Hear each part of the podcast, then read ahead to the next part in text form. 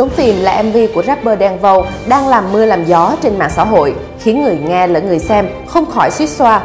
Nhưng ở bản tin với chủ đề Trốn Tìm này, chúng tôi không muốn nói đến trò chơi thơ bé, mà trong bối cảnh dịch bệnh Covid-19 vẫn diễn biến phức tạp, chúng tôi muốn đề cập đến những kẻ trốn cách ly, trốn khai báo y tế hoặc khai báo y tế gian dối, khiến bao người vất vả khổ sở tìm F1 và F2.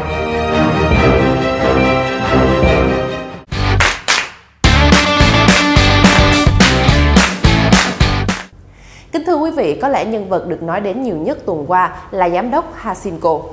Nhiều người dân đã vô cùng bức xúc trước sự việc ông Nguyễn Văn Thanh, giám đốc công ty đầu tư xây dựng số 2 Hà Nội, Handico và vợ có kết quả dương tính với virus SARS-CoV-2, gian dối trong khai báo làm lây lan dịch bệnh COVID-19 ra cộng đồng, xã hội.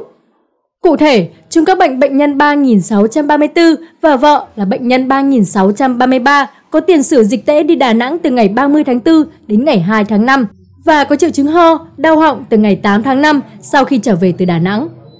Thế nhưng, trong khoảng thời gian đó đến ngày phát hiện ra bệnh, vợ chồng này vẫn đi nhiều nơi như sân golf, siêu thị, nhà hàng, tham dự nhiều cuộc họp, về quê.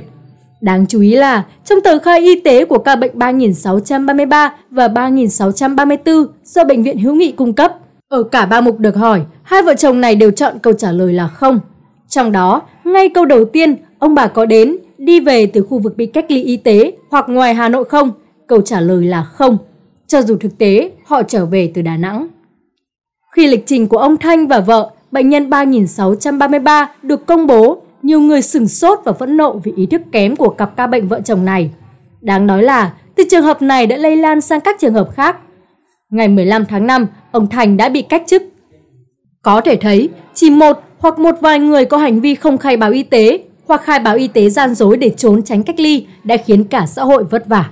Một trường hợp khác là bà Đinh Thị Thu sinh năm 1972 ở thôn Trung Cường, xã Yên Cường, huyện Ý Yên, tỉnh Nam Định. Đây chính là ca bệnh 3755.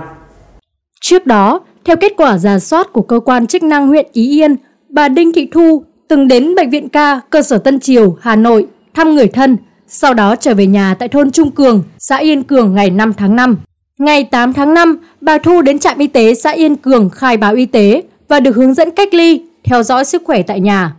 Tuy nhiên, ngày 9 tháng 5, bà Thu vẫn ra chợ Cầu Tống Xá, xã Yên Cường mua rau và bánh mì dù có đeo khẩu trang. Đáng chú ý, bà vẫn tham gia làm dịch vụ photocopy tại nhà. Kết quả xét nghiệm vào ngày 13 tháng 5, bà Thu dương tính với SARS-CoV-2. Đến ngày 15 tháng 5, trường hợp F1 đầu tiên và cũng là con gái bà Thu cũng dương tính với SARS-CoV-2. Điều đáng nói, con gái bà Thu đang là học sinh lớp 11, một trường trung học phổ thông trên địa bàn.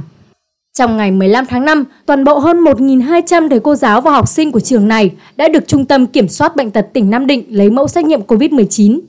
Cơ quan chức năng địa phương cũng đã phun khử khuẩn toàn bộ khu vực trường học. Theo kết quả rà soát ban đầu của cơ quan chức năng huyện Ý Yên, có hơn 100 F1 liên quan đến nữ sinh này đã được đưa đi cách ly tập trung. Trong bối cảnh dịch bệnh, cũng có nhiều trường hợp tổ chức cho người khác nhập cảnh trái phép, gây khó khăn trong công tác phòng chống dịch. Ngày 15 tháng 5, Cơ quan An ninh Điều tra Công an thành phố Đà Nẵng đã thực hiện lệnh bắt tạm giam với hai đối tượng về tội tổ chức cho người khác nhập cảnh vào Việt Nam trái phép. Cụ thể, ông Lê Xuân Thành, 37 tuổi, ngụ tại phường Thọ Quang, quận Sơn Trà và Tô My Hồng Anh, 32 tuổi, ngụ quận Thanh Khê, được xác định đã giúp cho 7 công dân Hàn Quốc nhập cảnh vào Việt Nam trái phép, đội lốt chuyên gia và nhà đầu tư. Từ tháng 1 đến tháng 3 năm 2021, Thành và một chủ doanh nghiệp người Hàn Quốc hoạt động tại Đà Nẵng đã sử dụng pháp nhân doanh nghiệp để bảo lãnh cho 7 công dân Hàn Quốc nhập cảnh. Nhưng những người nhập cảnh không phải là chuyên gia hay nhà đầu tư, cũng không thuộc đối tượng ưu tiên được nhập cảnh trong thời dịch COVID-19 đang diễn ra ở Việt Nam. Khi hoàn thành cách ly, những người này cũng không làm việc tại các doanh nghiệp của Lê Xuân Thành mà làm việc tự do tại nhiều nơi. Còn Tô My Hồng Anh, làm nhân viên cho công ty của người Hàn Quốc, là người gặp Lê Xuân Thành và Nguyễn Trần Anh Tuấn, đã bị bắt vào ngày 12 tháng 5, giúp nhiều người Hàn Quốc nhập cảnh vào Việt Nam trái phép. Trong ngày 16 tháng 5, Cơ quan An ninh Điều tra Công an tỉnh Bình Dương cho biết vừa ra quyết định khởi tố đối tượng Trần Danh Tường, 24 tuổi, quê Bình Thuận, để điều tra về hành vi tổ chức cho người khác ở lại Việt Nam trái phép. Từ ngày 15 tháng 4, Tường điều khiển xe ô tô đến khu vực ngã tư An Sương, quận 12, thành phố Hồ Chí Minh để đón 3 người quốc tịch Trung Quốc. Khi biết 3 người này đều là nhập cảnh trái phép, Tường vẫn chở 3 người này về nhà mình tại phường Tương Bình Hiệp, thành phố Thủ Dầu Một, tỉnh Bình Dương để trú ngụ sắp xếp chỗ ăn ở hàng ngày cho những người này với giá 2 triệu trên một ngày. Đến ngày 19 tháng 4, Công an phường Tương Bình Hiệp kiểm tra hành chính căn nhà của Tường, phát hiện 3 người Trung Quốc không có giấy tờ tùy thân.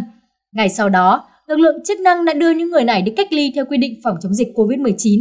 Riêng Tường đã bị cơ quan công an khởi tố để điều tra. Đen Vâu viết rằng, ngày xưa cho chúng tìm thì tìm những đứa trẻ trong xóm, nhưng lớn lên mỗi người lại đi tìm một cách khác nhau, tìm bản thân mình, tìm một ai đó để gắn bó trong đời, hay tìm thành công, tìm đam mê. Hầu như trong mỗi người đều có những cuộc trốn tìm triền miên không bao giờ ngủ nghỉ. Tuy nhiên, xin đừng chơi trốn tìm trong mùa dịch. Hãy tuân thủ thông điệp 5K, khẩu trang, khử khuẩn, khoảng cách, không tập trung, khai báo y tế để giữ an toàn cho chính bạn và tất cả chúng ta trước đại dịch COVID-19.